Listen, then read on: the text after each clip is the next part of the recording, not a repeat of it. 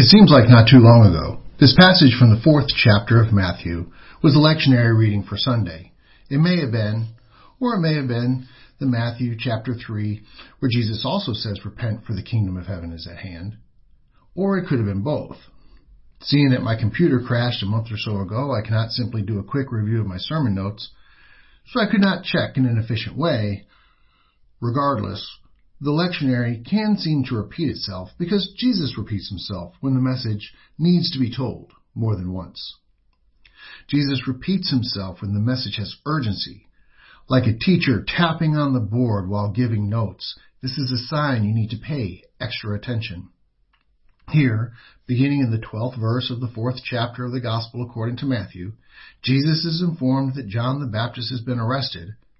As a result, he went to Galilee and was a place called Capernaum. Matthew informs us that by entering Capernaum, Jesus fulfilled a prophecy spoken by Isaiah. Remember, each of the gospel writers had a different personal focus. Matthew wanted to convince the Jews that Jesus is the Messiah.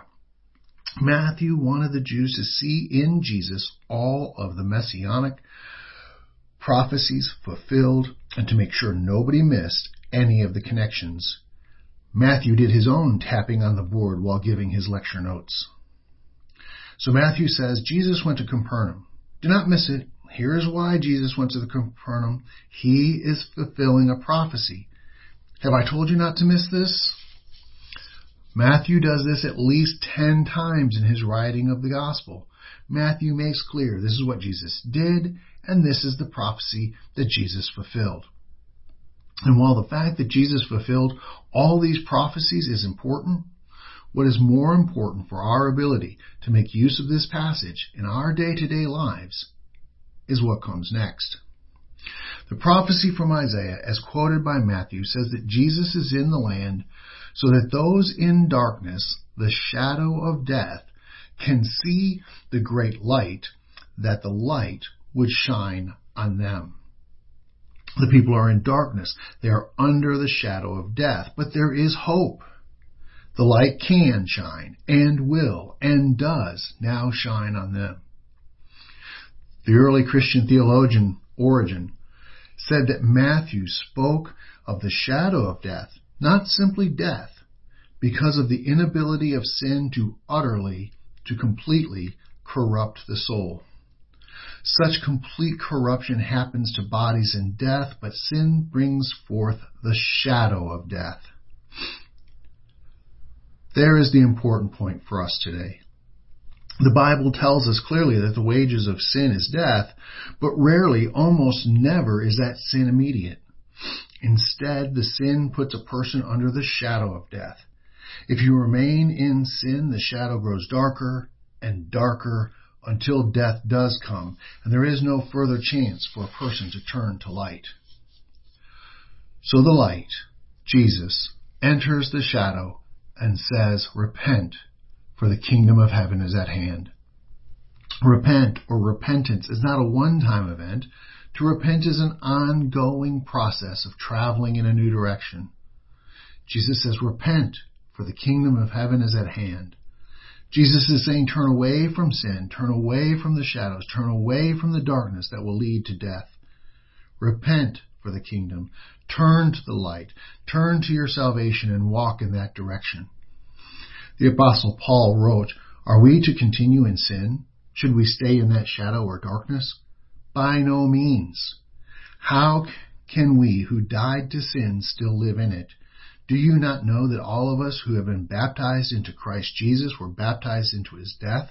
We were buried therefore with him by baptism into death in order that, just as Christ was raised from the dead by the glory of God the Father, we too might walk in the newness of life. We cannot stay in the shadow of death. We must repent. We must walk in the newness of life. And that is why Jesus said, follow me. Not only did Jesus say, follow me, Jesus said, follow me over and over again throughout the Gospels. Again, we have a do not miss this message. This is important. Repeat it to make sure that you do not miss it. Follow me. And that message is just as important today for all of us who have been baptized to walk in the newness of life and therefore must hear and respond to Jesus calling, follow me. And to follow Jesus, we must get up out of the shadow and move towards Him. The great monastic writer Dom Columba Marmion wrote that a Christian's existence is to consist in walking in the path traced out by the divine master. In a similar idea, Charles Foster explains that to be a Christian is to follow after God, and to follow after God is to be a pilgrim. Or, in the words of Andrew Wheeler, every Christian is a pilgrim. But these modern writers are not saying anything new. All the way back to the days of the apostles, while they were still teaching the first Christians, we have Clement of Rome, who died in the year 99, meaning he was there with people like John and Peter and all the rest, speaks of pilgrims, speaks of Christians as pilgrims. Now it would be easy for me to continue with one example after another of modern theologians, the early church fathers, and everyone in between that refers to Christians as being on pilgrimage. But what is more important in the time that we have left is what that means to you and me. How are we in our day to day life on pilgrimage? Doesn't pilgrimage automatically mean you're going away somewhere to be in the presence of God in a, u- in a unique way made possible by that foreign place? Here we get to answer yes, but no. Yes, we need to be in a place foreign to us. No, because we are already in that place. Those who are baptized Christians are citizens of the kingdom of heaven. From the moment we become Christians, we lose our earthly citizenship and are foreigners striving to get to where we really belong, the kingdom of God, so that we can be living in the presence of God. That is why here on earth, just as Jesus said, every day we follow him. Every day we are traveling to our new home with him. But admittedly, it is sometimes hard to see or feel that way. That is why we come to Mass.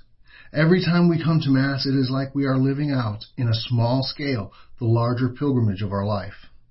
In pilgrimage, you step away from the regular and enter into the holy. At Mass, you step out of the regular and step into the holy as you enter worship space. In pilgrimage, you change your very way of being. You are a pilgrim. At Mass, as you enter, you dip your fingers in the water of the font to remind you of your baptism, your new identity. You are a Christian. In pilgrimage, you are moving forward to your goal, your destination, a little at a time as you participate in the pilgrimage. At Mass, you move forward into the pews as you get closer to your destination, a little at a time as you participate in the liturgy. In pilgrimage, the experience has a transforming effect. At Mass, the liturgy in its prayers, blessings, confession, and homily, there is a transforming effect. In pilgrimage, the purpose of the transformation is to arrive at your destination and be drawn to a closer union with God. At Mass, the purpose of the transformation is to arrive up here to what is known as the sanctuary and receive the Eucharist, drawing you into perfect union with Jesus, the Christ, God the Son. The Mass is a mystical and sacred pilgrimage. But sometimes we forget all of that. We are used to Mass. It becomes an ordinary thing to us. Over a hundred years ago, a minister by the name of B.B. Warfield warned his listeners not to have their senses of the sacred dulled because it becomes customary and therefore begins to feel common. He warns to not become like those who approach the items of the sanctuary with never a thought above the gross earthly materials of which it is made. In the Mass, that would mean not falling into the habit, like some do, of treating the Eucharist like regular bread and wine instead of with care and concern and reverence that it is due to the truth of it being the body and blood of Christ. Back in the 1500s, the Stations of the Cross became a popular devotional activity at parishes all across Europe and then around the world. It was difficult for people to go on pilgrimage and walk in the footsteps of Jesus. As a result, a small local version of that pilgrimage was developed.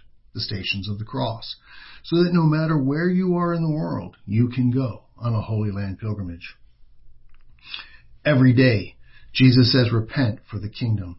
Turn and travel towards union with God. This is your ultimate pilgrimage from earth to heaven. Follow me to get there. But such a way of thinking is hard. We do not get to see our progress towards the kingdom of God each day of our earthly pilgrimage. Therefore, we can forget that we're even on a pilgrimage. Therefore, we have, at every Mass, in a way similar to the Stations of the Cross, a small scale version of that pilgrimage, where we leave the world, travel towards God by acknowledging and confessing our sins, vowing to resist committing those sins again, being blessed in prayers and messages of God's Word. We are transformed by God in the process and gain perfect union with Christ. Repent for the kingdom. Come out from under the shadow of death. Jesus is calling you to the ultimate pilgrimage. Follow him. Amen.